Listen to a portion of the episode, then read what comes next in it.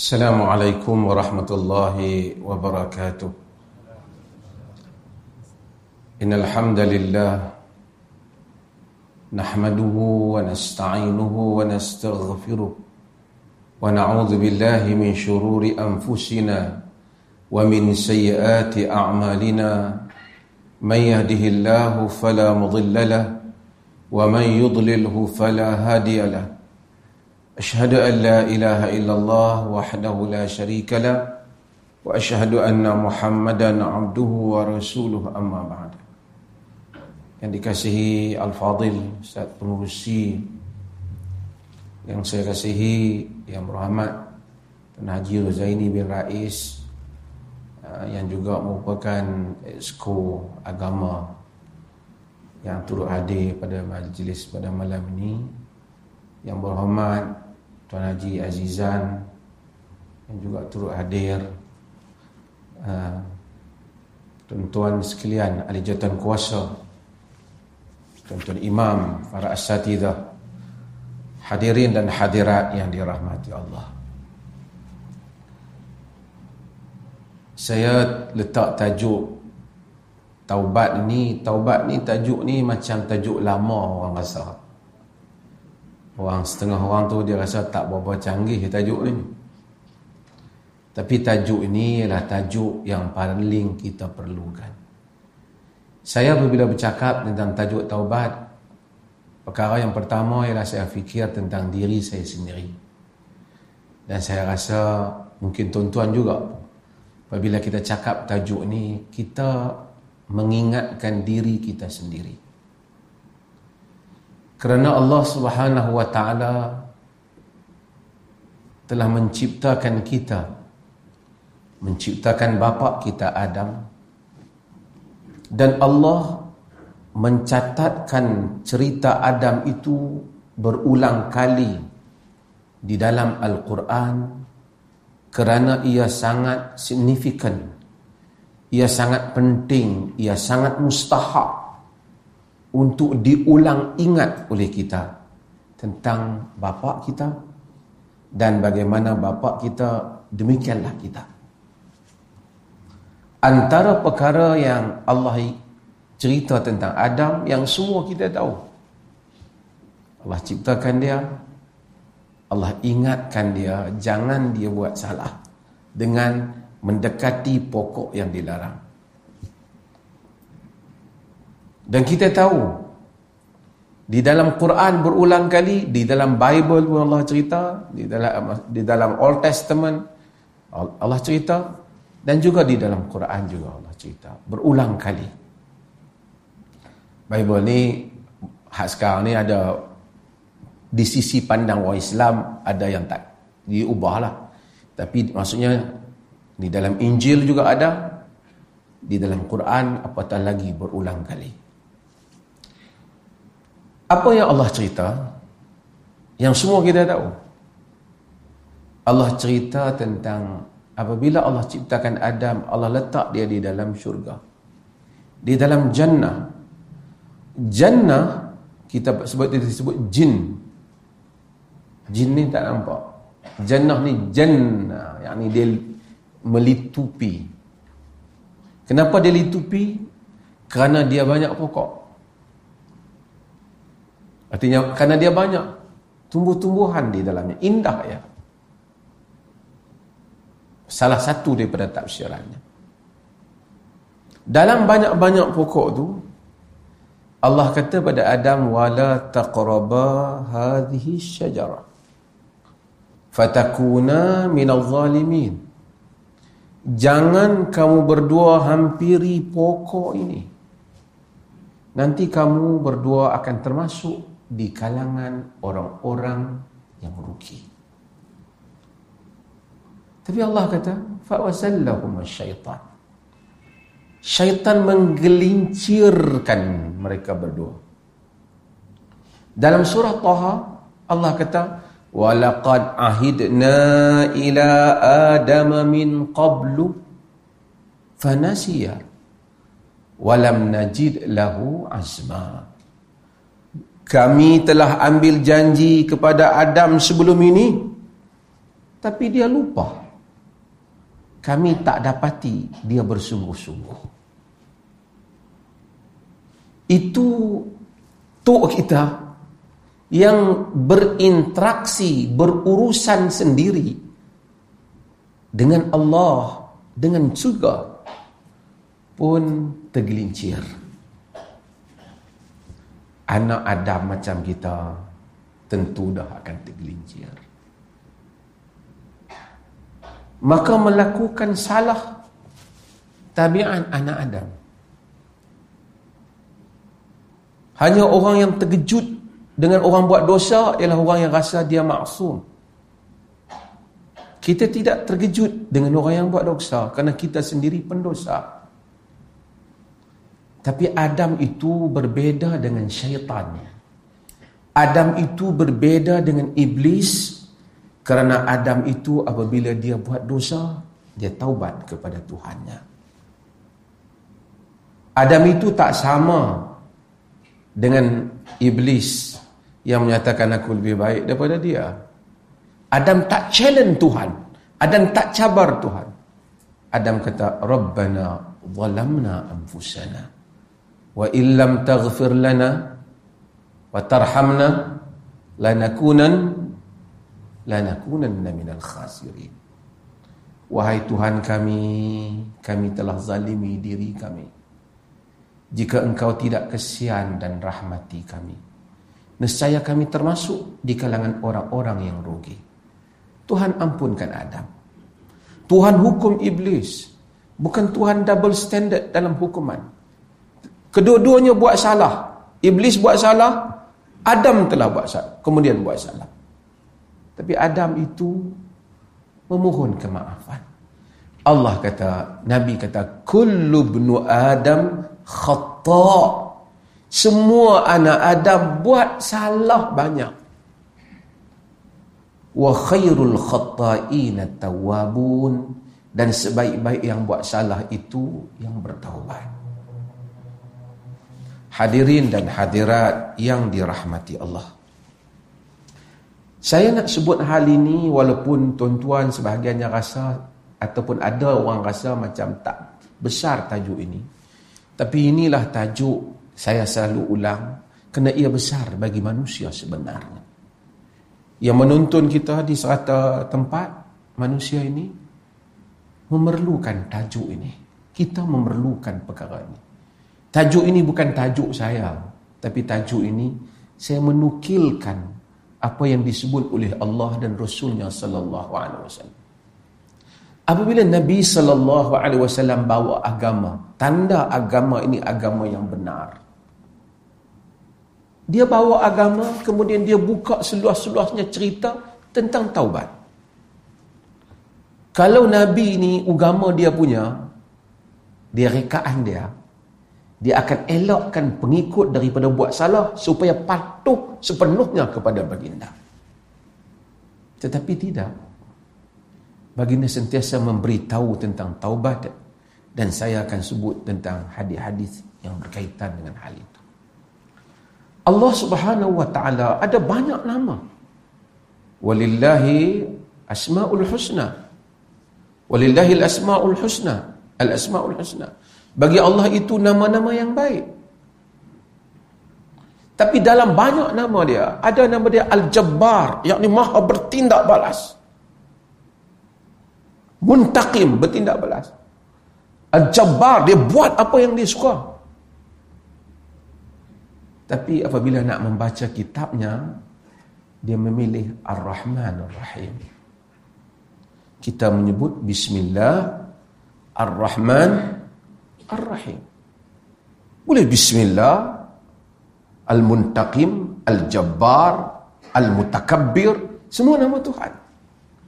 Tapi ketika membaca hukum-hukum dan ayat-ayatnya, ketika membaca titah perintahnya, membacanya dengan Rahman dan Rahim. Membacanya dengan kasih dan sayang. Kasih dan sayang Allah yang luas kepada hamba-hamba. Tuan-tuan hadirin dan hadirat yang dirahmati Allah. Ada orang bila dia berkelahi dengan orang, dia bergaduh, Kita tunggu, aku nak tengok dia nak main minta maaf ke tak kat aku. Tu tanda kita dendam kat orang tu. Betul tak?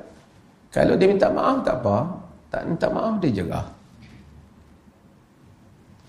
Tapi kalau anak kita buat salah, dia masih kecil, kita kata apa? Kan minta maaf kat ayah sekarang. Minta maaf kat mak. Sebab kita berinteraksi dengan anak kita, interaksi kasih sayang. Apabila kita baca Al-Quran, Allah kata wastaghfirillaha innallaha kana ghafurar rahima. Mintalah maaf kat Allah. Allah itu Maha mengampuni dan Maha mengasihi. Disuruh kita maaf, minta maaf kat dia. Tanda dia yang memaafkan, tapi dia suruh kita memaafkan. Dia tak kata sesungguhnya aku menghukum kamu. Dia kata aku pengampun. Aku perkataan kita kata istighfar daripada ghafar. Allah itu ghafur. Ghafur Arab kata ghafar, yakni dia tutup. Sebab itu Allah itu dia mengampunkan dosa dan dia menutup keaiban kita. Ini besar maknanya dalam hidup. Saya selalu ulang untuk diri saya. Tuan-tuan, jika tidak Allah tutup aib kita, tidak ada siapa yang dapat berbicara pada manusia. Mufti ke, siapa ke, sama. Saya pun tak boleh duduk bercakap di sini. Tapi rahmat Tuhan menutup aib kita semua. Sehingga kita orang tidak nampak aib kita. Lalu kita pun dapat berbicara dan orang pun pandang dengan penghormatan pada kita. Jika Allah mendedahkan segala dosa yang kita lakukan, barangkali tidak ada kita yang dapat berjalan hatta di kalangan manusia yang ramai.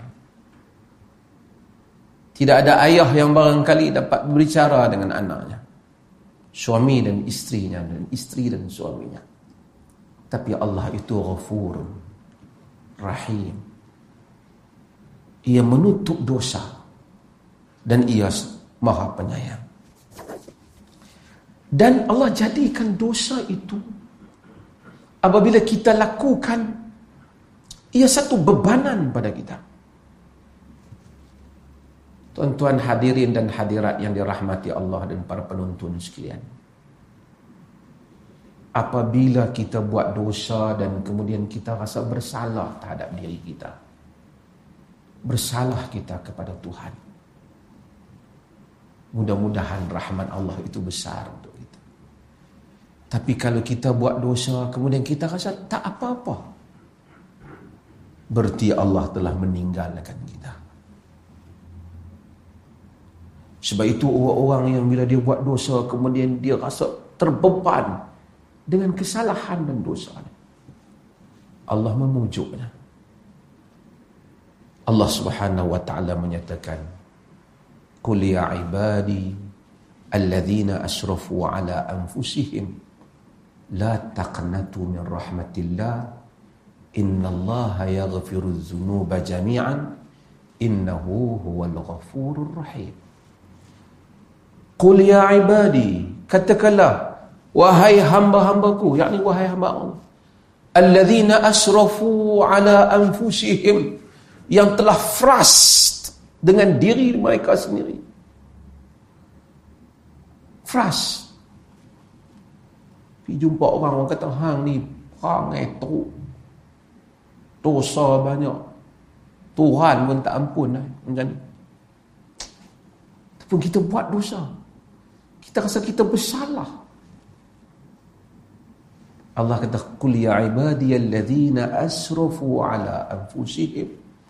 Kata wahai hamba-hamba, katakanlah wahai hamba-hambaku yang kecewa dengan diri mereka sendiri, yang frust dengan diri mereka.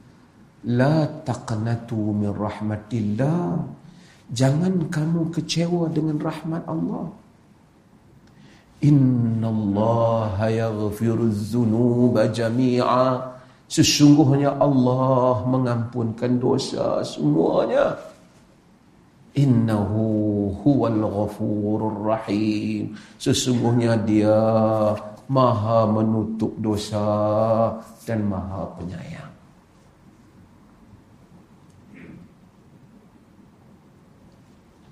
Tuhan mana seindah itu untuk memujuk hamba-hambanya. Jangan kecewa. Kamu buat dosa banyak, jangan kecewa. Taubat. Mari ke aku.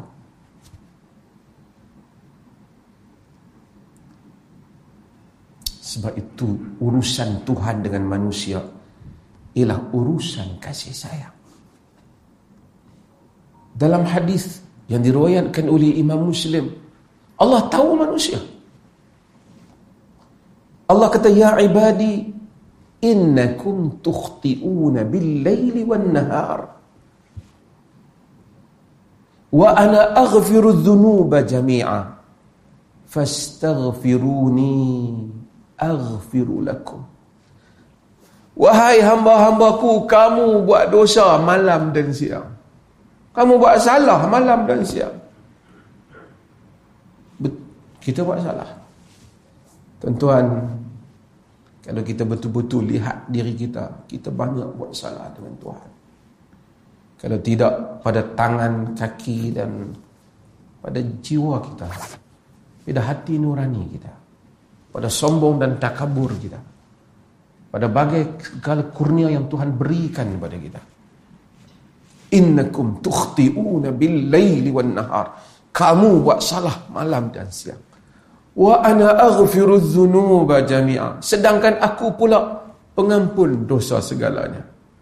Fastaghfiruni. Minta ampun ke aku. Aghfiru lakum. Aku nak ampun kamu. Tuan-tuan, sebab itu antara dosa satu hamba apabila dia bagi tahu pada orang lain, orang macam hang ni Tuhan tak ampun.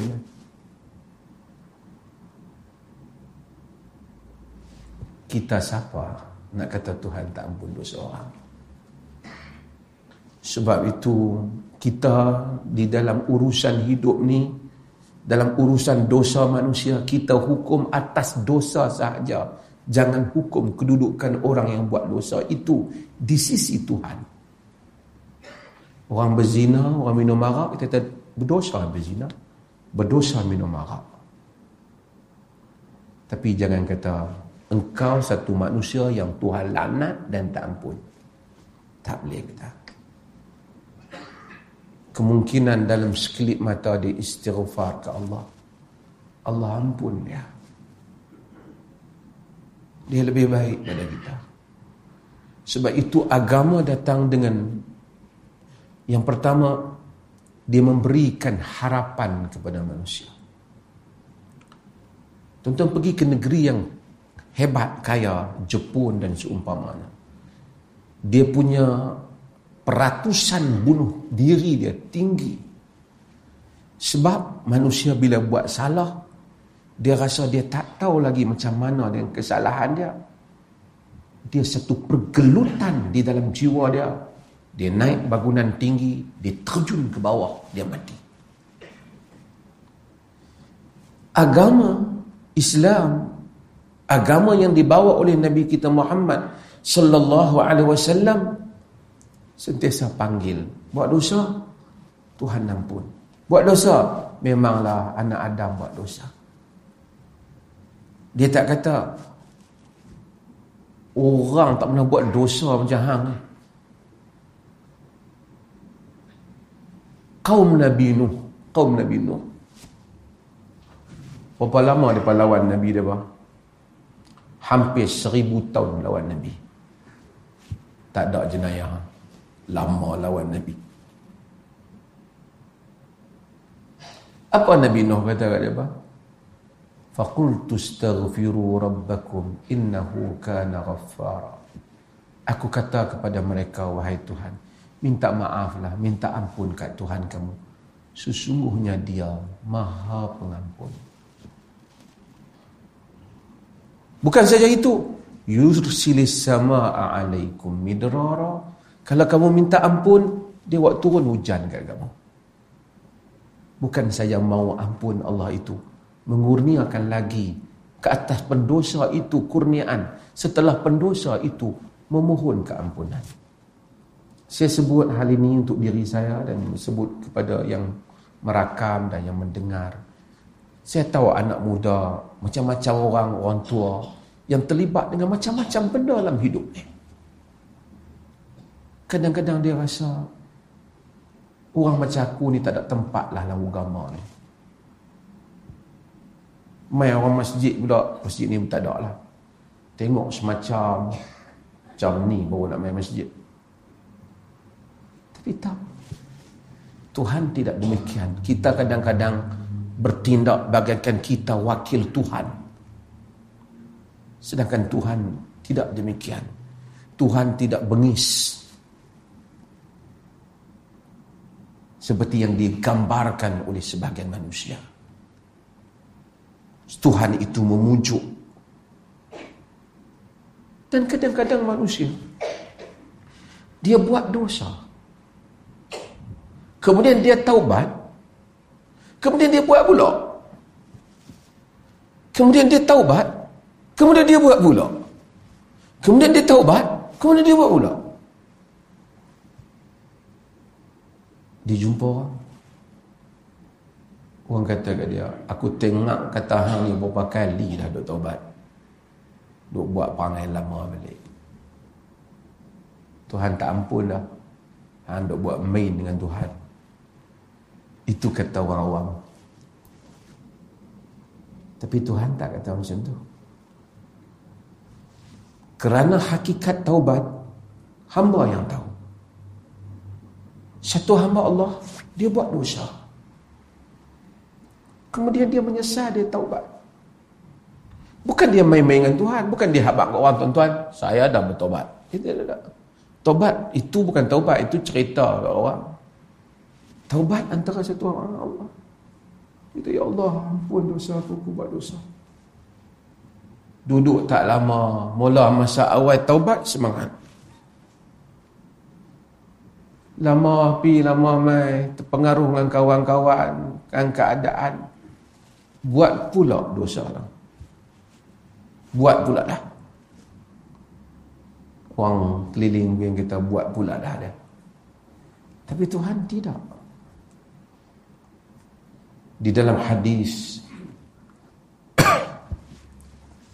yang sahih, Nabi SAW cerita bagaimana hamba. Nabi kata, aznaba abdun dhanban, seorang hamba dia buat dosa. Faqala Allahumma ghafirli dhanbi, dia kata, ya Allah, ampunlah dosa aku.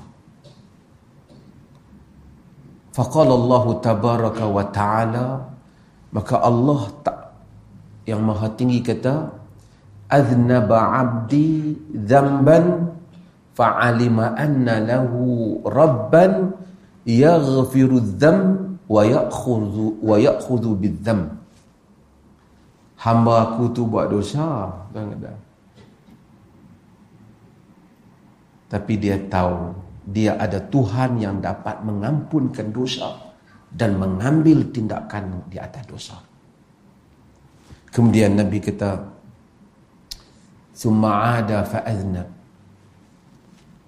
dah taubat dah, duduk lama-lama, hari tu bersungguh, mungkin menangis, tak mau buat dah, ya Allah, dosa, buat pula.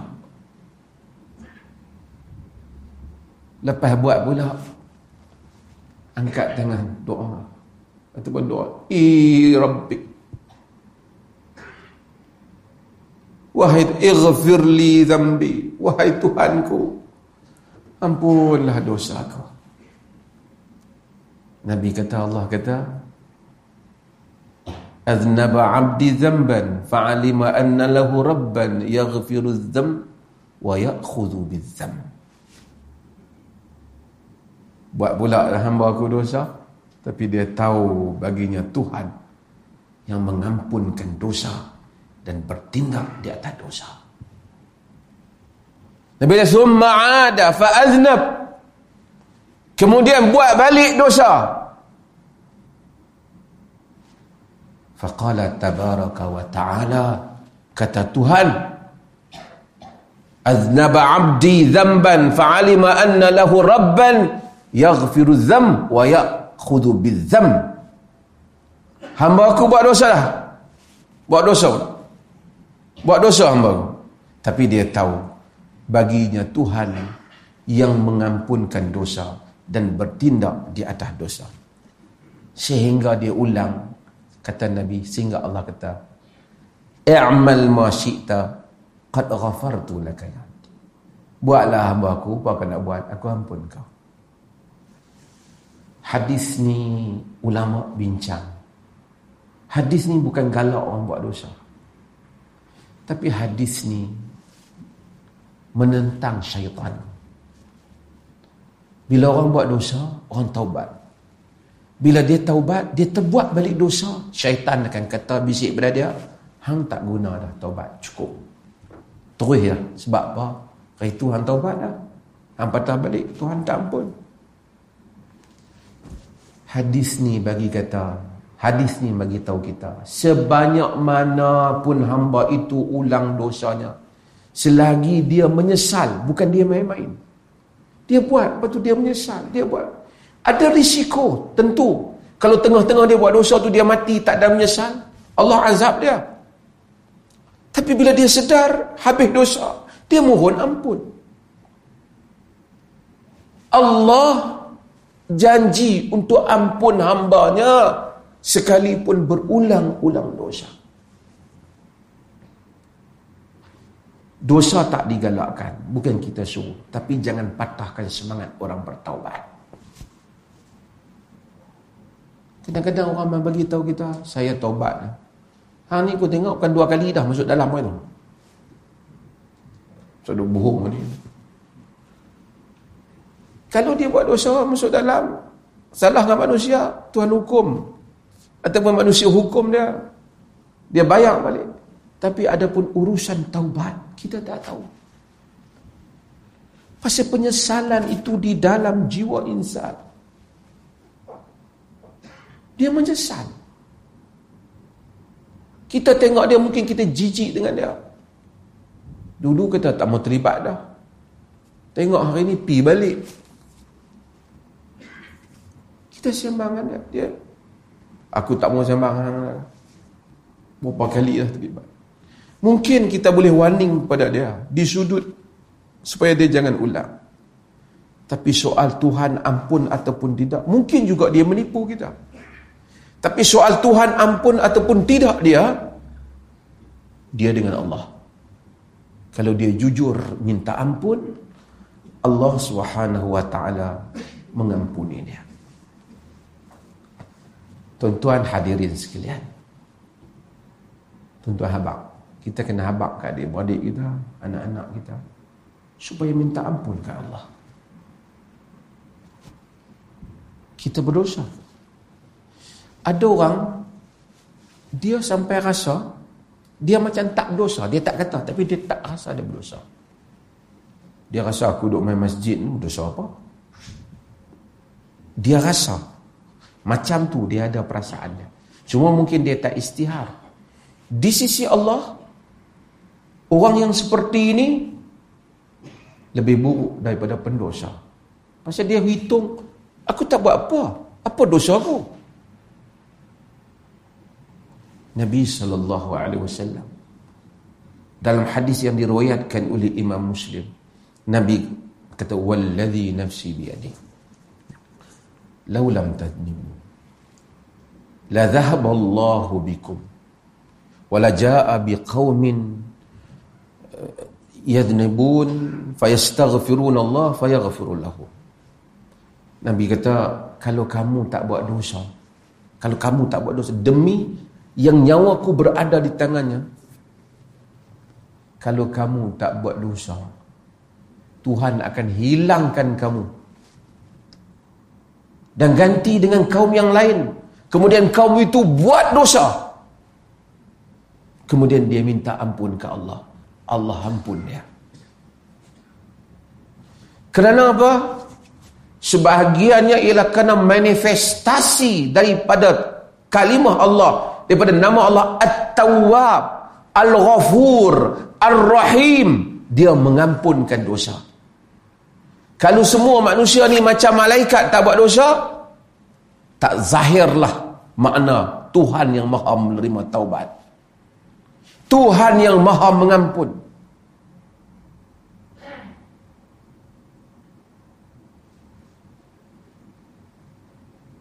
Sebab itu tuan-tuan, semua kita ni nak mencapai syurga, nak capai syurga. Tapi ada kita yang awal, ada kita yang lewat.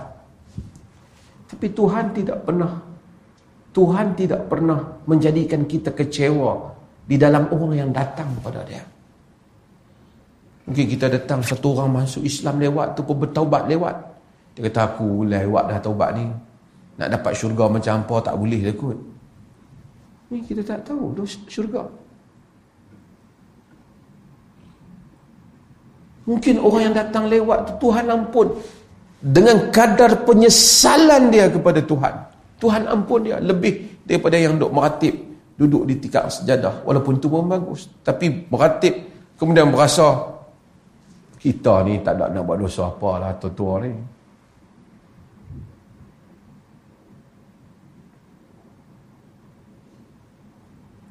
Di dalam hadis yang diriwayatkan oleh Al-Imam Tirmizi, yang tuan-tuan semua baca hadis tu, Allah kata, ya bena Adam, innakum ma da'autani wa rajautani ghafartu lakum ala ma kana minkum wala ubali. Wahai anak Adam, selagi kamu doa kepada aku, panggil aku, kamu minta ampun ke aku, aku ampunkan kamu, tak kira banyak mana pun dosa kamu, aku tidak peduli. Tuhan, tuan-tuan, bila kita baca hadis-hadis tentang keampunan Tuhan, kita rasa Masya Allah, inilah Tuhan yang kita sembah.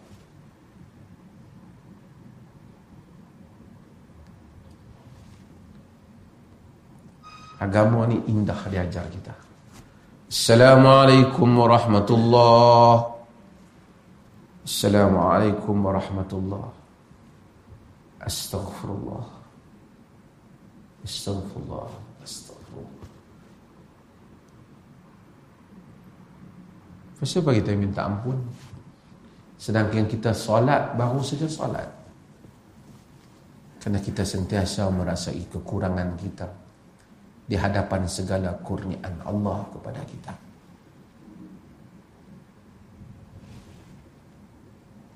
Dalam hadis Tirmizi itu, Allah sama, ya bani Adam, "Law balaghat dhunubukum anana as-sama' thumma astaghfaruni ghafartu laka wala ubali." Wahai anak Adam, jika dosa kamu itu mencapai puncak langit. Tuan-tuan, kita dengan langit ni tinggi mana? Kalau satu orang buat dosa setinggi bukit Gunung Everest tu, banyak dosa dia. Tuhan tak kata setinggi Gunung Everest, Tuhan kata sampai ke langit dosa.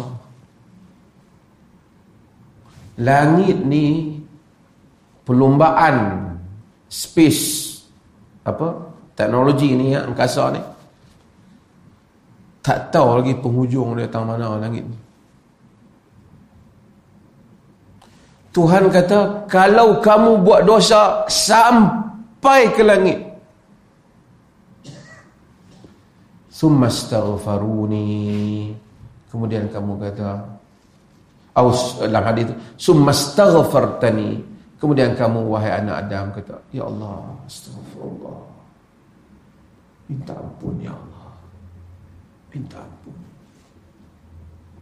Allah kata, ghafartu laka wala ubali, aku ampunkan engkau, aku tidak peduli.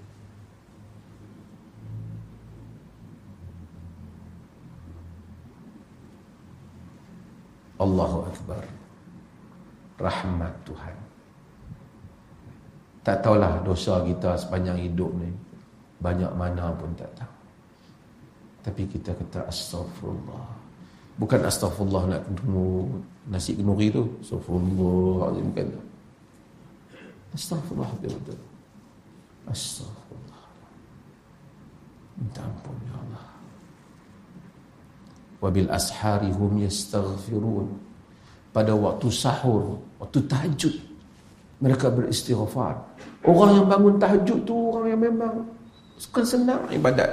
Qiyamul lail, alhamdulillah mungkin kebanyakan kita melaziminya. Tapi pada waktu dah bangun qiyamul lail pun tak kata, "Hai, bangun qiyamul lail ni pahala banyak ni. Duk tunggu nak masuk syurga." Allah kata, "Wabil ashari hum yastaghfirun." Pada waktu sahur, waktu itu mereka kata, "Ya Allah, minta ampun. Ya Allah, minta ampun." Hadirin dan hadirat, siapa baca sirah ni mukadimah sekali saya jawab soalan. Saya nak penuhi tajuk ni dulu. Saya selalu cerita tajuk ni saya ulang. Siapa baca sirah dia akan jumpa Abdullah bin Jud'an. Abdullah bin Jud'an, Nabi cerita tentang halqul fudul, perjanjian fudul. Perjanjian fudul ialah perjanjian di mana orang-orang Mekah tak Islam sebelum Nabi diutuskan berpakat untuk membela orang-orang yang zalim. Mereka buat perjanjian itu di rumah Abdullah bin Jud'an. Nabi kata, "Lau du'itu bihi fil Islam la ajabt." Kalau aku dipanggil setelah aku dilantik jadi rasul ni, dipanggil pergi ke perjanjian itu, aku pergi. Maksudnya mulianya perjanjian tu kerana nak menentang orang-orang yang ditindas, menentang orang-orang yang menindas dan membela orang-orang yang ditindas. Abdullah bin Jud'an ni kena mengena kerabat dengan Abu Bakr Siddiq radhiyallahu anhu. Dalam jahiliah tuan-tuan, orang jahiliah ni, tuan-tuan jangan fikir orang jahiliah ni semua tanam anak ni, itu sebahagian cerita. Tapi banyak mereka yang baik. Bagi orang minum haji, bagi orang makan haji. Masa tu Islam, Nabi belum diutuskan, tapi haji berlaku atas amalan ibadah Nabi Allah Ibrahim alaihi salam walaupun telah diselewengkan sebahagiannya. Sambut jemaah haji. Abdullah bin Jud'an ini terkenal dengan suka bagi orang makan dan menghubungkan silaturahim. A'ashah radhiyallahu anha, anak saudara dia lah. Bila dia terkenang kepada Abdullah bin Jud'an, dia tanya Nabi. Dia kata, "Ya Rasulullah, Ibn Jud'an kana fil jahiliyah yasilur rahim wa yut'imut ta'am anafi'uhu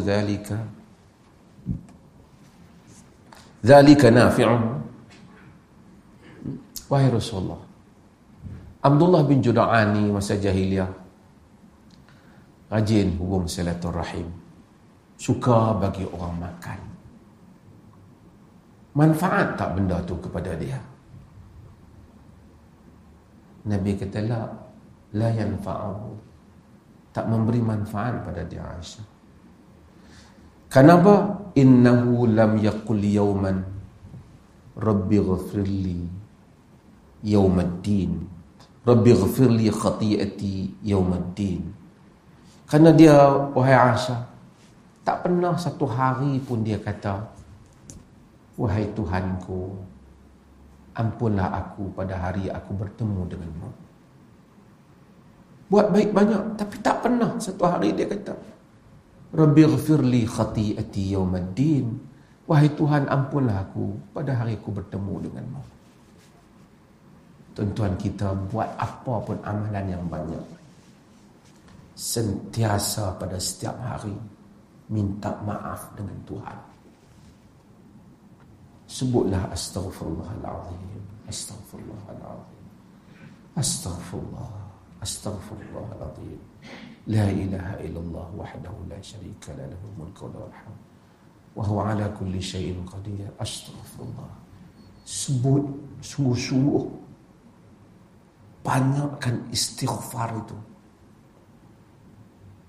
Allah janjikan siapa yang banyak istighfar itu, seperti ayat dalam surah Nuh itu, yursilis samaa alaikum midrara. Bukan saja dia ampun, diturunkan hujan yang banyak. Yursilis samaa alaikum midrara wa yumdidkum bi amwalin wa banin wa yaj'al lakum jannatin wa ja'al lakum anhara. Dia akan membanyakkan harta kamu dan dia akan menjadikan bagi kamu kebun-kebun dan sungai-sungai. Istighfar bukan nak bagi banyak harta. Istighfar mohon ampun pada Allah. Tetapi percayalah, orang yang selalu bangun sahur, tahajud istighfar, Allah datangkan rezeki yang ajaib kepadanya, yang dia tak sangka dia memilikinya. Hujan yang baik. Sebab tu bila penduduk negeri itu, apabila mereka kekeringan, kemarau, mereka istighfar. Seseorang yang kekurangan harta, istighfar. Bukan astagfirullahaladzim, ditunggu nak ambil, bukan. Dia pohon keampunan kepada Allah dengan betul-betul harap keampunan kepada Allah. Lagi dia membanyakkan istighfar, lagi banyak segala bebanan dia Allah selesaikan. Syekhul Islam Ibn Taimiyah rahimahullahu ta'ala, dia ceritakan, kadang-kadang apabila aku hadapi masalah, aku istighfar sehari kadang-kadang sampai 1000 kali. Allah menyelesaikan masalah.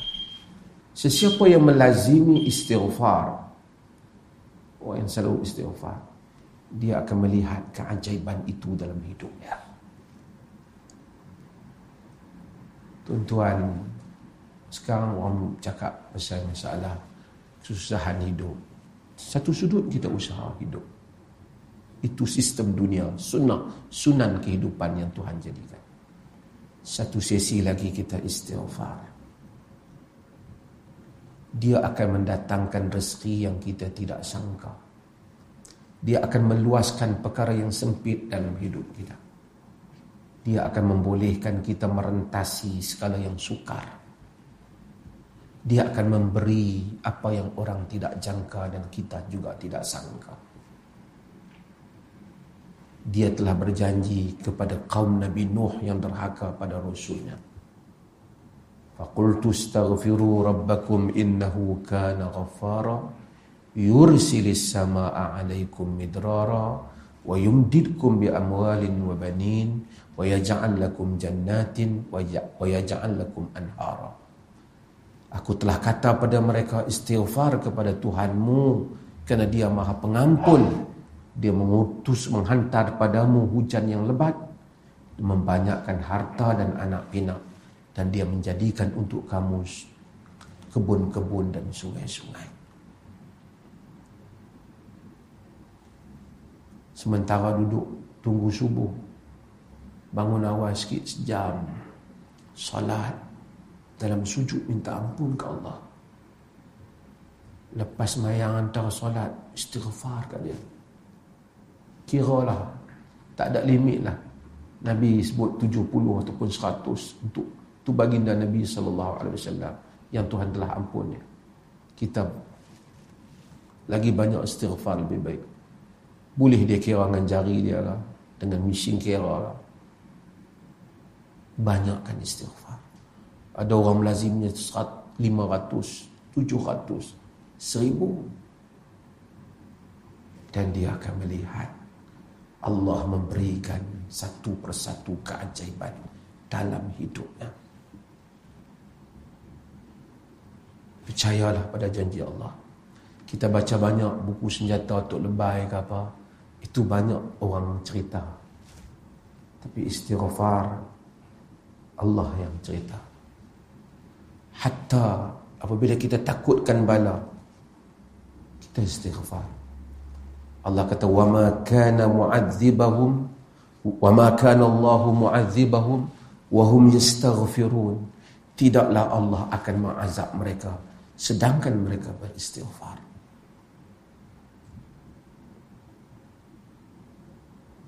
Kadang-kadang hidup kita ada benda yang sangkut di atas dosa kita.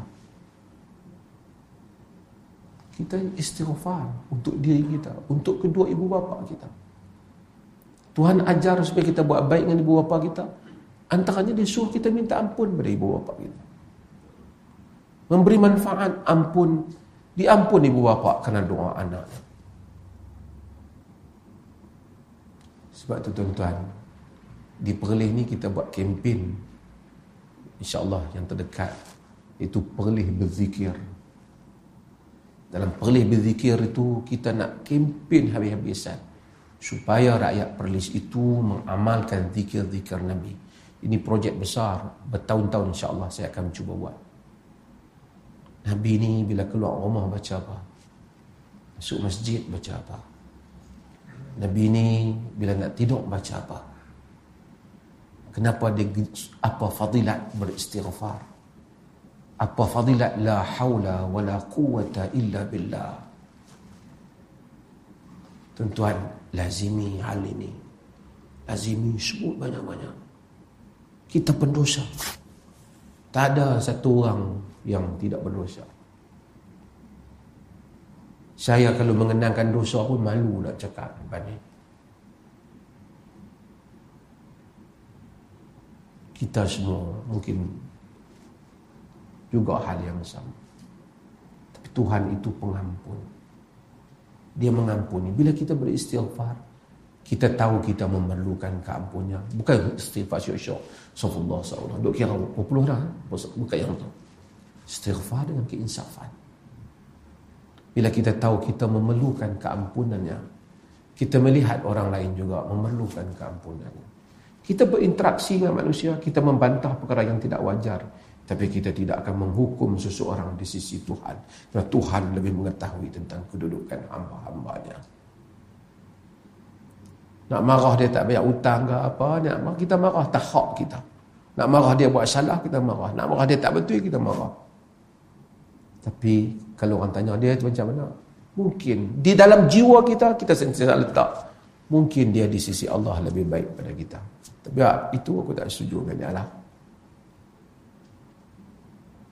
Supaya sentiasa bila kita balik pada Allah, Allah tak menjadikan. Kerana sangkaan-sangkaan kita yang melebihi apa yang Tuhan tetapkan itu kadang-kadang telah menjauhkan kita daripada Allah Azza wa Jalla.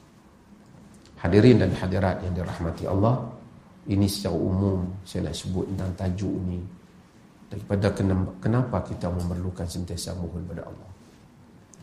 Lazimi, tuan-tuan, lazimi. Saya ajak diri saya yang kurang beramal ni, tuan-tuan mungkin banyak beramal, tapi mungkin sama-sama kita ingatkan diri kita.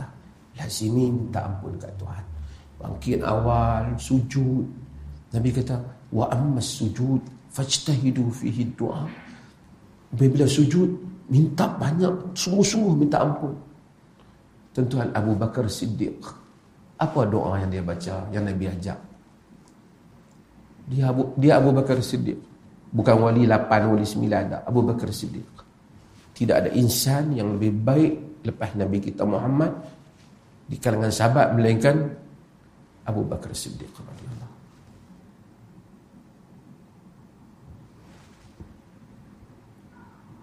Dia bila sujud, dia doa. Allahumma ghafirli.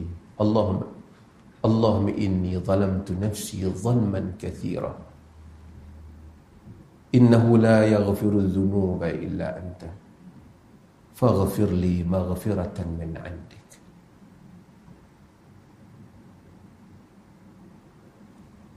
Ya Allah, inni zalamtu nafsi zulman 'azima, inni zalamtu nafsi zulman katsira. Ya Allah, aku zalimkan diriku dengan kezaliman yang banyak. Tidak ada yang dapat mengampunkan dosa melainkan Engkau. Ampunkanlah aku, berikanlah aku keampunan dari sisi-Mu. Itu Abu Bakar.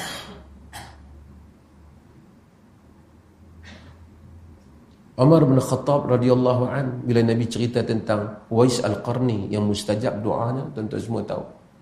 Sungguh-sungguh dia nak mendapatkan doa Uwais. Dijumpa Uwais pada zaman pemerintahannya. Datang daripada Yaman. Mustajab doanya kata Nabi. Kerana dia baik pada ibunya.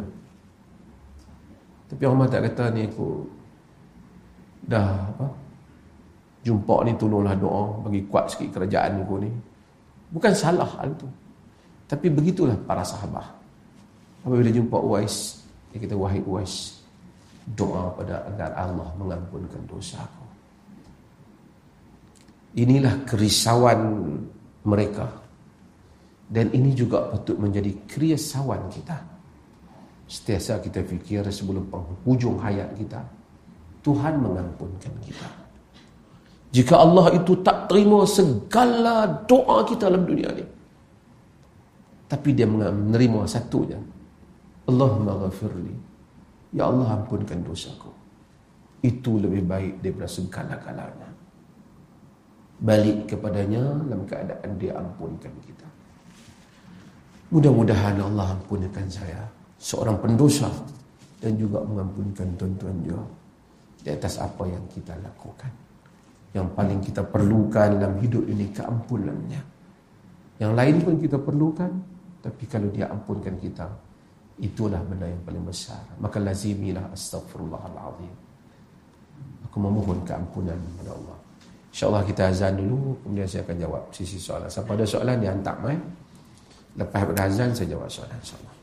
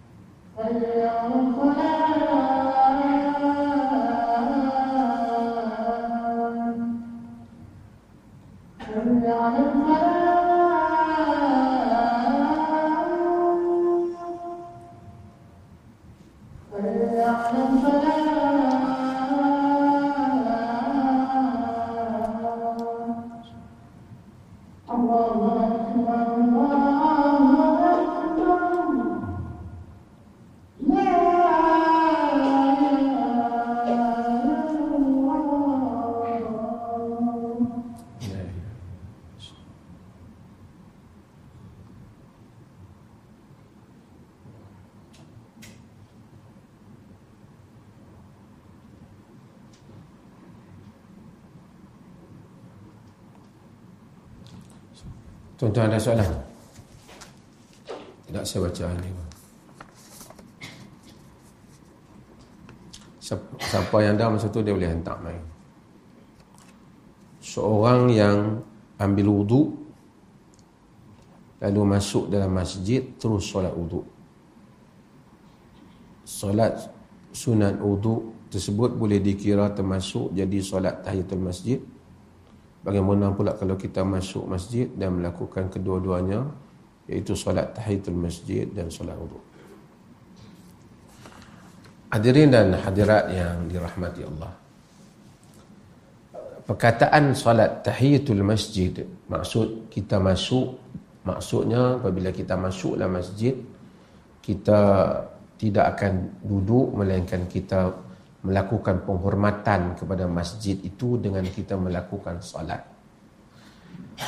Dan ini sabit di dalam hadis-hadis Nabi sallallahu alaihi wasallam, walaupun sebahagian ulama kata sangat sunat yang sangat dituntut, sebahagian di kalangan para ulama ada yang mewajibkannya. Sehingga Nabi sallallahu alaihi wasallam apabila berkhutbah dalam hadis yang diriwayatkan oleh Imam Muslim dalam sahihnya, di mana baginda tengok orang datang terus duduk, pasal mungkin sebagai dia fikir, walaupun ada kaul dalam sebagian mazhab ni, tapi dia tidak selaras dengan hadis Muslim ni. Dia masuk, dia duduk kerana dia fikir Nabi duduk khutbah. Nabi tengah khutbah, Nabi tegur dia, ya fulan araka'ta raka'atain, hadis al-Ghatafani. Nabi kata, ya fulan araka'ta raka'atain, qala la. Nabi kata, qum farka'a raka'atain, wahai fulan, kamu telah sembahyang 2 rakaat. Dia kata, belum. Tidak, kata Nabi, kata bangun dan salat 2 rakaat. Maksudnya orang yang telah duduk pun apabila dia duduk, dia teringat dia tak sembahyang sunat tahiyatul masjid, ataupun kita masuk dalam masjid yang duduk ni tak sembahyang, kita bangun, kita salat 2 rakaat. Dalam erti kata, orang yang masuk ke dalam masjid, dia tak akan masuk melainkan dia kena berwuduk, sebab dia nak kena salat. Itu dahulu. Maksud kita ni, kalau mari kadang-kadang ada orang kahwin dalam masjid, mereka masuk dalam masjid, mereka tak salat, terus duduk. Mereka hendaklah salat di dalam masjid, melainkan mereka ada keuzuran yang lain yang nanti kita akan bincang dalam hal ini. Okay. Umumnya siapa masuk dalam masjid, mereka hendaklah duduk, hendaklah salat sebelum mereka duduk. Di kalangan para ulama, apabila mereka menyebut 2 rakaat tahiyatul masjid tu, adakah 2 rakaat yang Nabi suruh itu suatu solat khusus sebelum duduk dalam masjid, ataupun maksudnya siapa saja yang nak duduk dalam masjid kena sembahyang dulu, tak kira lah apa sembahyang pun? Maka secara umumnya, jika kita lihat kepada perbincangan nas-nas yang ada, kita dapat simpulkan, jangan duduklah masjid melainkan hendaklah salat dulu. Kalau kita mari di masjid, tiba-tiba orang nak sembahyang A'ashah sekali, kita tak payahlah sembahyang tahiyatul masjid, kita sembahyang A'ashah, dan kita tak disunatkan lagi lepas tu bangkit sembahyang pula 2 rakaat tahiyatul masjid, kerana kita telah duduk di dalam masjid dalam keadaan tak duduk setelah menunaikan solat, sekalipun solat tu solat A'ashah, solatlah. Di atas kaedah itu, sesiapa yang ambil wuduk kemudian salat wuduk, maka dia telah menunaikan maksud melepaskan diri daripada makruh. Pada setengah mazhab ada yang menyatakan dosa, tapi pada jumhur makruh duduk dalam keadaan tak salat. Bila dia sembahyang dah 2 rakaat, dah salat wuduk, dia duduk, maka telah tertunai maksud tahiyatul masjid. Telah tertunai maksud tahiyatul masjid. Maksudnya dia tidak duduk melainkan di dalam keadaan dia terlebih dahulu telah menunaikan salat. Maksudnya tak main duduk teruslah, duduk tu duduk mana salat. Dan ini pun kadang-kadang hal kawan-kawan kita, main-main member ada main duduk sembang tu, satgi kita sembahyang tak. Satgilah sembahyang tahiyatul masjid, tak apa sembang lu, satgi ikut sembahyang tak. Dia asasnya masjid ni dihormati, buqa'ah muhtaramah, tanah yang dihormati, kita duduk dalam keadaan kita salat.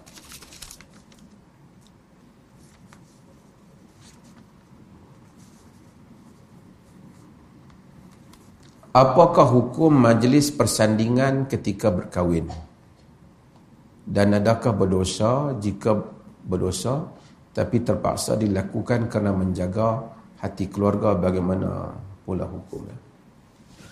Pertama, tuan-tuan, dalam bab perkahwinan ada bab yang merupakan hukum hakam syarak yang mesti kita buat, wajib atau disunatkan. Akad nikah wajib, walimatul urus pada jumhur para ulama disunatkan. Ada benda yang mana benda itu diizinkan, umpamanya menyanyi semasa perkahwinan.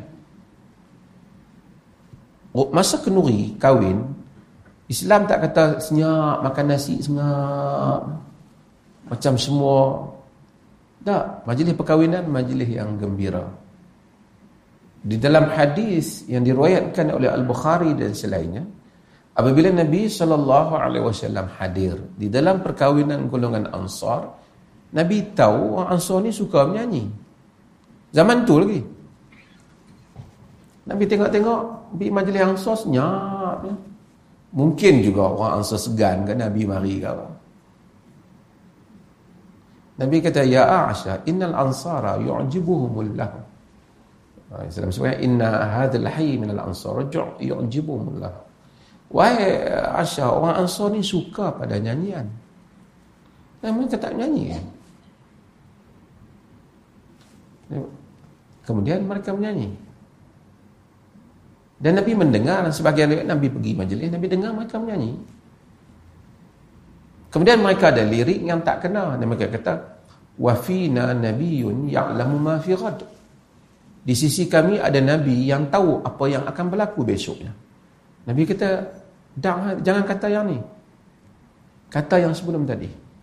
Maksudnya Nabi kata, maksud aku tak tahu besok nak berlaku apa. Yang tahu siapa? Allah. Tu sebab tu kalau mai tok guru ni, tok guru kita ni nak mai apa berlaku dia tahu dah. Dia kira lebih daripada Nabi ya. Duk buat ajaib macam tu kan. Wa fina nabiyyun ya'lamu ma fi ghad. Di sisi kami ada Nabi, apa yang tahu apa yang nak berlaku besok. Nabi kata yang tu jangan kata. Maksudnya Nabi tolong perbetulkan lirik tu. Jadi nyanyian masa kenuri, walaupun sebahagian ulama kata ia digalakkan, mustahab dan sumbang, tapi mungkin termasuk dalam bab-bab benda-benda yang diharuskan. Menyanyi, bersorak, bergendang, kerana itu menggembirakan. Bersanding masuk. Bersanding ni nak tengok, kalau dia bersanding itu tidak ada apa-apa upacara yang i'tiqad kot bersanding tu dia percaya dengan sanding petu pusing keliling tu menguatkan lagi rumah tangga, yang tu dia mengiktikad. Iktikad salah lah. Tapi kalau dia setakat duduk sebelah menyebelah, kemudian ramai yang lain duduk main gendang sebagai tanda tak ada kepercayaan beras kunyit ke tepung tawak ke tepung talam ke buah teh kepala kawan tu. Tak ada benda-benda macam tu semua. Hanyalah satu kebudayaan. Maka kebudayaan yang seperti itu diizinkan oleh syarak. Kerana syarak itu apabila datang, dia tidak menghapuskan kebudaya-budaya dan adat istiadat yang tidak bercanggah dengannya. Kerana Nabi itu, walaupun dia Arab, dia tidak datang untuk impose ataupun untuk mengenakan satu kearaban dia kepada orang lain, tak. Sebab itu Islam is the fastest religion yang berkembang dalam dunia ini, kerana dia tidak mengganggu benda ni. Orang Arab pakai jubah, pergi ke China jadi congsam, pergi ke India pakai kurta, mereka Melayu jadi baju Melayu, bos samping. Itu maksudnya ya ayuhan nas, inna khalaqnakum min dzakarin wa untha wa ja'alnakum syu'uban wa qabaila lita'arafu. Wahai manusia, kami jadikan kamu dari lelaki dan perempuan, bersuku-suku dan berpuak-puak, supaya kamu kenal mengenali antara satu sama lain. Bukan sebuah supaya kamu jadi Arab ataupun kamu bertukar menjadi, tak. Kamu belajar Arab kerana kamu nak fahami Quran, itu betul. Saya pakai jubah. Jubah ini para ulama, pada sisi jumhur para ulama, ia tidak sunat. Tapi ia bolehlah. Melainkan dia kata kalau nak dapat pahala pun kita pakai kerana teringat Nabi pakai. Tapi jubah ni bukan je Nabi pakai, Abu Jahal pun pakai, Abu Lahab pakai. Takkan Abu Lahab pakai baju Melayu pula, ngangkut. Sebab dia kaum Arab. Yang ni dia panggil sunnah jibiliyah dalam usul. Jibiliyah bermaksud ia sunnah kerana adat kemanusiaan, kearaban, persekitaran Nabi SAW. Jadi kalau siapa nak, sebab tu kita tak berapa berkenan orang hak duk kempen sangat, slipper lah, capal lah. Bukan itu, bukan tujuan Nabi datang. Tapi sunat 2 rakaat. sembahyang sunat, tahajud, akhlak yang baik dan ibu bapa, bahasa yang baik, mohon ampun kepada Allah, ibadat. Ini kalau Nabi tak datang kita tak tahu. Jubah ni kalau Nabi tak datang tak ada. Bukan salah pakai, tak salah lah, tapi nak tekankan sangat benda tu dia tak. Demikian juga maksud kebudayaan. Orang Arab bila kahwin dia buat tahrir. Saya tak erti buat lah, tapi buatlah mikrofon ni tak kena. Kan? Orang Melayu mungkin main gendang, mungkin sebab tu tak apa, diperlih tak apa. Hadrah ke, apa ke, hatta marhaban ke, tak apa. Cuma jangan ada rangkap-rangkap tu yang tak tepat dengan fakta lah, kan. Ada sebahagian rangkap tu tak apa tepat, yang tu kita ubah sikit. Mungkin kurang tepat dari segi sejarahnya. Tapi yang lainnya tak apa. Marhaban semua tak apa. Tala'al badru tak apa. Ia adalah satu benda yang digalakkan. Tu orang menyanyi lagu yang mengembirakan. Cuma kita kadang-kadang terbalik, kan? Raya mengembirakan, kita menyanyi lagu sedih. Sedih lah. Raya mengembirakan. Jadi persandingan tu termasuk dalam hal tersebut. Dia tak laki pun, tapi perempuan tu taklah mendedahkan aurat. Dia pakailah pakaian macam biasa. Kok mana pun dia muncul juga. Bezanya bersanding dia duduk atas kursi je. Kalau tidak dia duduk depan tu. Rubai'ah binti Muawis dalam riwayat yang sahih, hari perkahwinan dia Nabi datang, dia perempuan pengantin, dia serve Nabi dengan para sahabat, pengantin tu sendiri. Nabi tak kata, ya orang perempuan jangan duduk keluar, orang perempuan duduk belakang tabir. Dan dia yang tolong hidangkan makan pada Rubai'ah binti Muawis radhiyallahu anha, sahabat Nabi, hari perkahwinan dia. So agama ada keluasan dalam hal ni. Dulu mungkin orang tak mau tu sebab lepas bersanding tu pi cucuh lilin pula, pi duk perasap muka, bagi naik seri ke apa. Kan, lepas tu kawan tu pula pi bubuh tepung tawak atas kepala, yang ni pi ambil beras kunyit pi tabok bubuh dalam telinga. Kan, jadi semua-semua benda tu tak kena apa. Kalau tabok syok-syok tu tak apa, tapi dia tabok dengan kepercayaan. Itu yang salah tu. Kalau setakat pergi ambil bunga bubuh, bagi seronok main-main ya, tak apalah. Agama ni luas dalam hal itu. Nabi SAW masa hari raya di dalam masjid, seperti mana kita tahu ada Sudaniyun atau orang Sudan atau orang Habshi buat pertunjukan main lembing di dalam masjid, dan A'ashah berdiri di belakang Nabi SAW. Sahabat semua tengok, Nabi pun tengok. Pas mayang, mereka duduk buat pertunjukan dalam masjid. Tentu tak payah buat masjid lah, terkoyak kapek kita ni. Tapi masa zaman tu, dia bukan ada kapek, dia duduk atas pasir macam dia. Nah, Aisyah sampai tengok, sampai jemur. Nabi ni sudah lah. Dia kata pun sudah. Di dalam riwayat Imam Ahmad, Nabi SAW kata, Kai ta'lamul Yahud, inna fi dinina fushah. Supaya orang-orang Yahudi mengetahui, sesungguhnya di dalam agama kita ini ada keluasan. Sebab tu masjid pun tak apalah kalau ada orang nak main hadrah ke apa.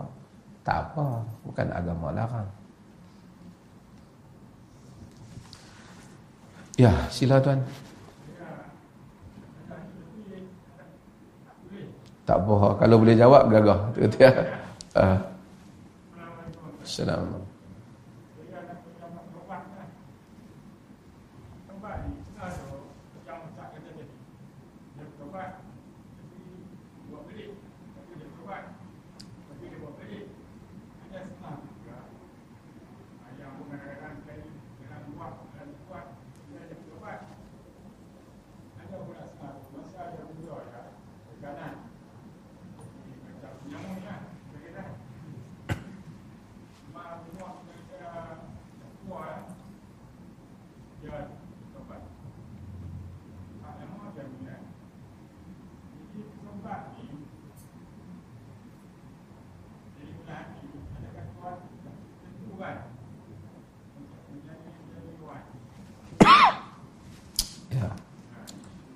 pertama dalam dalam dosa ni ada dua. Satu dosa antara kita dengan Allah saja.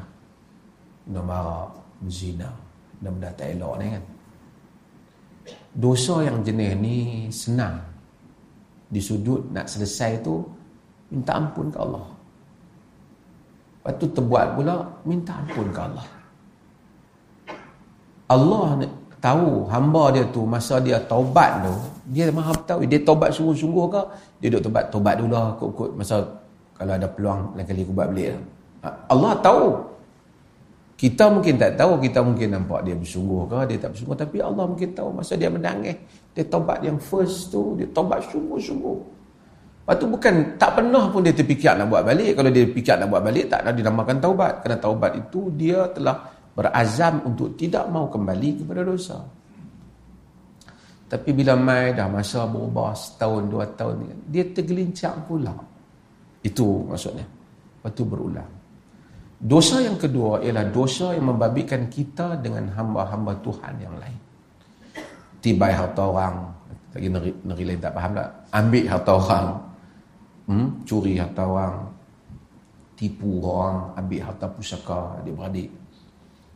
Taubat jenis ni kena bagi balik harta orang tu. Kalau tidak dia curi-curi, dia taubat. Dia habaq aku taubat dah. Boleh dah kat dia 5-6 juta, tu curi pula. Boleh buat 20 juta, taubat pula. Dia mungkin taubat dengan Tuhan, tapi bukti dia taubat, dia bagi balik harta orang.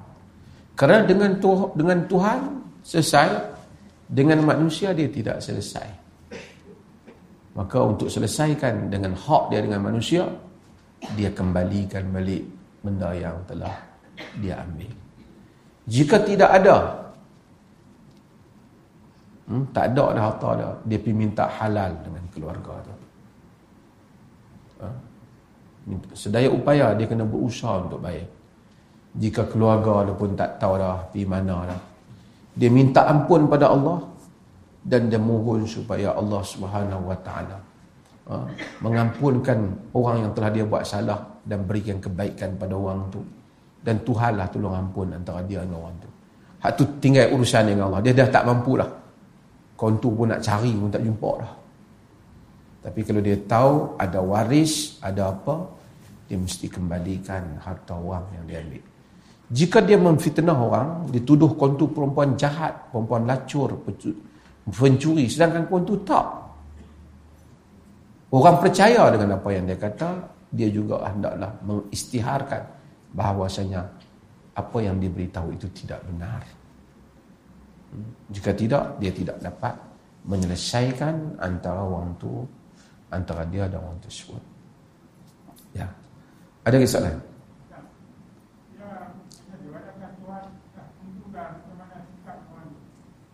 Adakah Tuhan dah tentukah dia nak dosa ataupun dia tak berdosa? Betul. Itu dia bab lain. Bab adakah seseorang itu apabila dia fa'amila bi'amali ahli jannah hatta la yabqa bainahu wa bainal jannata illa shibr. Dia beramal dengan amalan ahli syurga sehingga tidak tinggal antara dia dengan syurga melainkan sejengkal. Fasabaqa ilaihi alkitab, telah terdahulu kitab. Fa'amala bi'amali ahli nar fadakhala nar, beramal dia dengan amalan ahli neraka masa masuk dia neraka atau kama qala. Hadis ni menjadi perbincangan di kalangan para ulama. Dia panggil School of Theology ataupun ulama-ulama usuluddin, ulama-ulama teologi ni. Macam mana manusia ni ditentukan buat jahat ke ataupun dia dengan pilihan sendiri? Kalau manusia ni ditentukan buat jahat, nak ringkaskan, kalau manusia tentu buat jahat, tak perlulah Nabi datang. Nak seru kat mana pun, aku ni hamba ajak kat mana pun tak jadi dah. Dah tetap dah di Lauh Mahfuz tu jenis tak semayang, ni abang kita. Kita panggil dia ajak dia semayang, tak mau. Adakah macam tu? Tak. Ikut bukan itu maksudnya. Kalau itu maksudnya, maka Allah telah menzalimi dia. Wa mallahu bidhallamin lil 'abid. Tuhan tak akan zalimkan hamba-hambanya. Tapi apa maksud? Fasabaqa ilaihi kitab, telah terdahulu padanya kitab. Maksudnya, ilmu Allah itu tidak akan silap. Macam ni, saya ulang banyak kali lah, tapi tak apalah kan. Kita main ni, mungkin sebahagian belum dengar. Allah ni, dia kena fokus sikit saya cerita benda ni. Allah ni adalah Maha Pencipta. Allah ni khaliqu kulli syai', yang menciptakan segala-galanya. Segala-galanya itu segala-galanya, termasuklah masa, termasuklah ruang. Dia panggil space and time. Termasuklah masa, termasuklah ruang. Maka Allah itu tidak ada masa baginya, tidak ada ruang. Dia tak terikat dengan masa, dia tidak terikat dengan ruang, kerana dialah pencipta masa dan dialah pencipta ruang.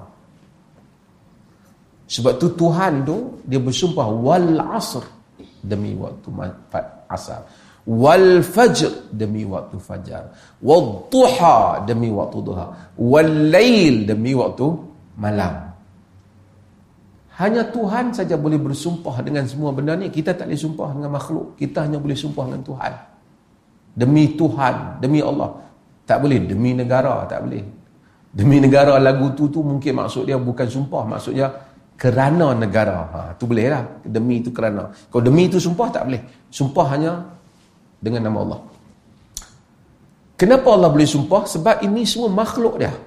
Maka Allah itu, zat Tuhan itu, orang putih sebut the essence of God. Zat Tuhan itu tidak terlikat dengan masa dan tempat. Maka tak perlulah orang nak tanya sebelum Tuhan. Dia tak boleh ada sebelum. Sebab sebelum tu kita. Tuhan cipta masa untuk kita. Tuhan tak ada lah pasal. Tuhan tak duduk dalam sistem masa ni. Tuan-tuan faham maksud saya? Sebab itu Tuhan ni, kiamat belum berlaku, orang masuk dalam neraka pun belum berlaku. Tapi Nabi bila pergi Isra' dan Mi'raj, dia tengok kan orang masuk neraka kan. Orang mungkin tanya siapa dia masuk tu, kiamat tak berlaku ni. Sebab Allah ni dia the one who control over time. Allah ini adalah yang menguasai, musaitir al-kamil, pengurus, penguasa yang lengkap kepada masa. Maksudnya Allah boleh ambil kita tahun ni, bubuh kita kat zaman ni, ambil kita zaman ni, bubuh zaman ni. Itu yang saya selalu sebut dalam semua ceramah saya, nak bagi orang faham. Di antara tanda kiamat itu, kata Nabi, min asyratis sa'ah, antara tanda kiamat itu yataqarrabuz zaman, masa tu jadi pendek, dekat, shortened. Masa tu jadi pendek, accelerated, pendek. Hingga fatakunu sanah kasyahar, setahun jadi macam sebulan. Wasyahru kajum'ah, sebulan jadi macam seminggu. Wajum'ati kayaum, satu Jumaat macam satu minggu jadi sehari. Tuan-tuan tanya ni orang tua-tua, hak tua-tua. Tak mahu kita pun tua jugalah kan. Orang tua-tua ni cuba tanya depa, Jumaat ke Jumaat zaman muda depa dulu dengan Jumaat ke Jumaat zaman law, sama tak? Orang kata tak, dah nak kelih baru masuk Jumaat nak khutbah, hak tu imam tu teringat-teringat macam 2-3 hari nak khutbah pula dah. Baru masuk 2020, ni nak masuk 2021. Bila Nabi SAW sebut tentang wa yataqarrabuz zaman, zaman menjadi pendek, orang dulu, lama dulu dia ingat apa maksudnya. Bila naik kereta api dengan kapal terbang boleh buat, dia kata, oh ni maksud Nabi, nak pergi mana-mana cepat. Bila naik kereta terbang dulu nak pergi sampai haji sampai berapa bulan, naik kapal terbang berapa jam ya. Nabi itu tafsiran dia apa? Tapi bukan Nabi kata zaman tu jadi pendek. Hari ni kita faham maksud zaman pendek. Baru saja Jumaat, nak Jumaat dah. Baru saja Ramadan duk kira hari tu, duk keluar kata tak boleh sembahyang tarawih, Nak main 2-3 bulan pula ni nak Ramadan dah ni. Itu desain, itu adalah tanda-tanda kiamat yang kita sedang lihat, yang Nabi bagi tahu real. Jadi maksudnya apa? Nak jawab soalan tadi, maksudnya Tuhan ini menguasai min qabl wa min ba'd. Tuhan baginya walillahil amru min qablu wa min ba'd. Bagi Allah itu urusan sebelum dan selepas. Maksudnya, kalau Allah kata fulan itu ahli neraka, Tuhan tahu fulan itu ahli neraka, memang dia ahli neraka. Bukan kerana Allah paksa dia. Allah ni ilmu dia menguasai. Nak bagi faham, tapi tak sama. Walillahil mathalul a'la. Tak sama. Nak faham saya sebut benda macam ni selalu. Kita pergi tengok ramalan kaji cuaca. Dia bukan mengetahui, tapi dia meramal. Dia kata petang ini dijangka hujan dan ribut petir. Kita pergi petang, hujan, ribut petir. Kita tak guna punya ramalan kaji cuaca. Boleh aku nak keluar pergi bendang ke apa, dia duk bagi petang apa, ribut petir dengan hujan. Bukan dia bagi, dia ramal. Ramal tu dalam konteks dia tu macam dengan ilmu dia tu berdasarkan fenomena alam yang dia tengok macam mendahului kejadian. Tapi kerana ada benda lah. Macam kita tengok cikgu tengok budak tu, dia kata agak-agak apa orang dapat A kelas cikgu ni. Nak dapat 8A ikut 3 orang kot. Ni hablah sini, hablah ni perasaan tak lepas lah. Main-main periksa tak lepas seluruh. Ibu bapa marah kat cikgu. Cikgu lah tak lepas, bagi mereka tak lepas. Cikgu bukan tak bagi lepas, cikgu lah. Macam mana cikgu ramal? Cikgu tengok kelas pun malas-malas, lain orang ajak, lain dia faham. Dia ramal. Maka dia ramal tu berlaku seperti yang dia ramal. Itu bagi cikgu. Bagi Allah, ilmu Allah yang mendahului segalanya. Bila Allah tahu fulan memang neraka, bukan Allah paksa dia masuk neraka. Tapi pengetahuan Allah yang mendahului kejadian dia. Allah tak akan silap. Cikgu mungkin boleh silap. Allah tak akan silap. Itu maksud catatan yang Tuhan ciptakan, tak akan silap. Dan bagi Allah dahulu kemudian ni sama ya. Kerana Allah tak terikat. Maka sebab itu kita tak bolehlah salahkan catatan tu. Salahkan diri. Catatan Allah itu kerana pengetahuan ilmu Allah. Alimun khabir. Allah itu mengetahui segala-galanya. Itu maksudnya. Jadi bila Allah tahu, habis tu kalau Allah dah tahu masuk dalam neraka, pasal apa tak ambil bubuh terus? Kita mungkin orang tanya macam tu. Kalau bubuh terus tentulah kita kata tak adil. Cikgu dah tahu dah anak saya tak lulus, yang cikgu duk bagi masuk periksa juga buat apa? Tak bagi masuk periksa sungguh, dia akan kata kalau saya masuk lulus apa? Kan? Cikgu bukan paksa dia tak lulus, cikgu meramalkan dia tak lulus. Itu cikgu. Allah bukan ramal. Confirm Allah tak silap kalau Allah kata dia ahli neraka. Sebab ilmu Tuhan, ilmu tidak memaksa manusia. Tapi ilmu Tuhan tidak silap. Sebab itu segala amal yang kita buat jika telah mendahului kitab catatan Tuhan, catatan tidak akan salah. Catatan tidak akan salah. Jadi kita jangan kata dah tercatat dah aku masuk neraka. Bukan catat tu paksa, catat tu ilmu. Tuan-tuan faham maksud saya? Faham tak? Ada ke soalan? Ya.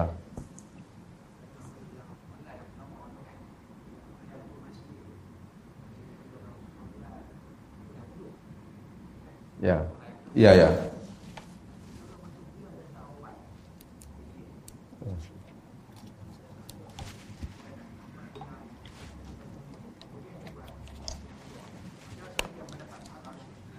Okey. Tahiyatul masjid ada hadis, solat wudu ada hadis Bilal yang Bilal ceritakan kepada Nabi bahawasanya amalan yang menyebabkan Nabi mendengar tapak kaki dia di dalam syurga. Tetapi Nabi SAW juga menyebut di dalam hadis Muslim tentang orang yang berwuduk, fa ahsanal wudu, dia mengelokkan wuduk, summa salla rakaat, kemudian dia salat sebanyak 2 rakaat. Hadis ini menunjukkan apabila orang wudu kemudian dia salat 2 rakaat direct terus, dia tak diselangi oleh salat yang lain.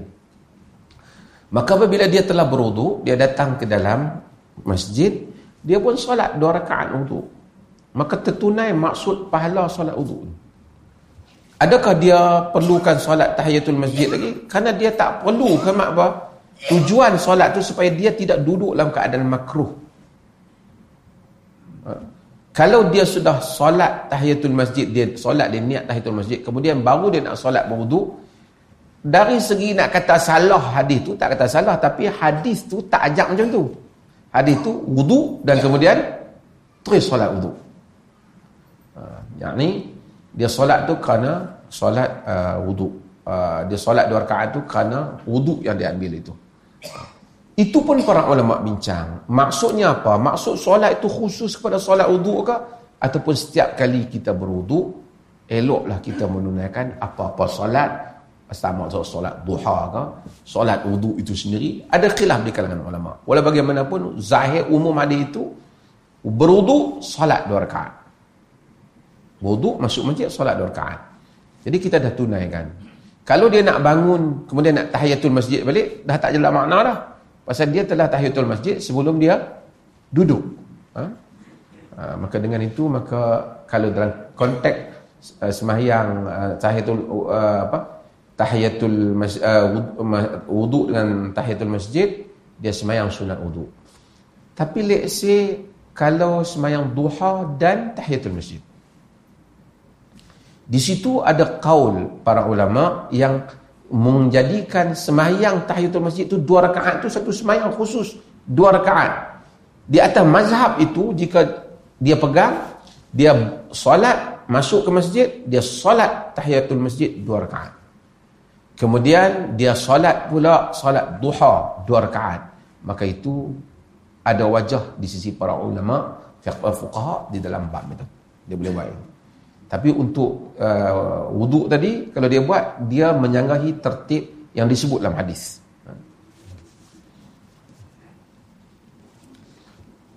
Ada soalan lain?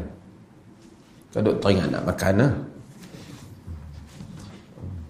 Mudah-mudahan Allah Subhanahu Wa Taala rahmati kita semua, insya-Allah, dan kita jumpa lagi. Tak ada pada sisi yang lain. Sallallahu alaihi wa sallam Muhammad. Alhamdulillahirabbil alamin.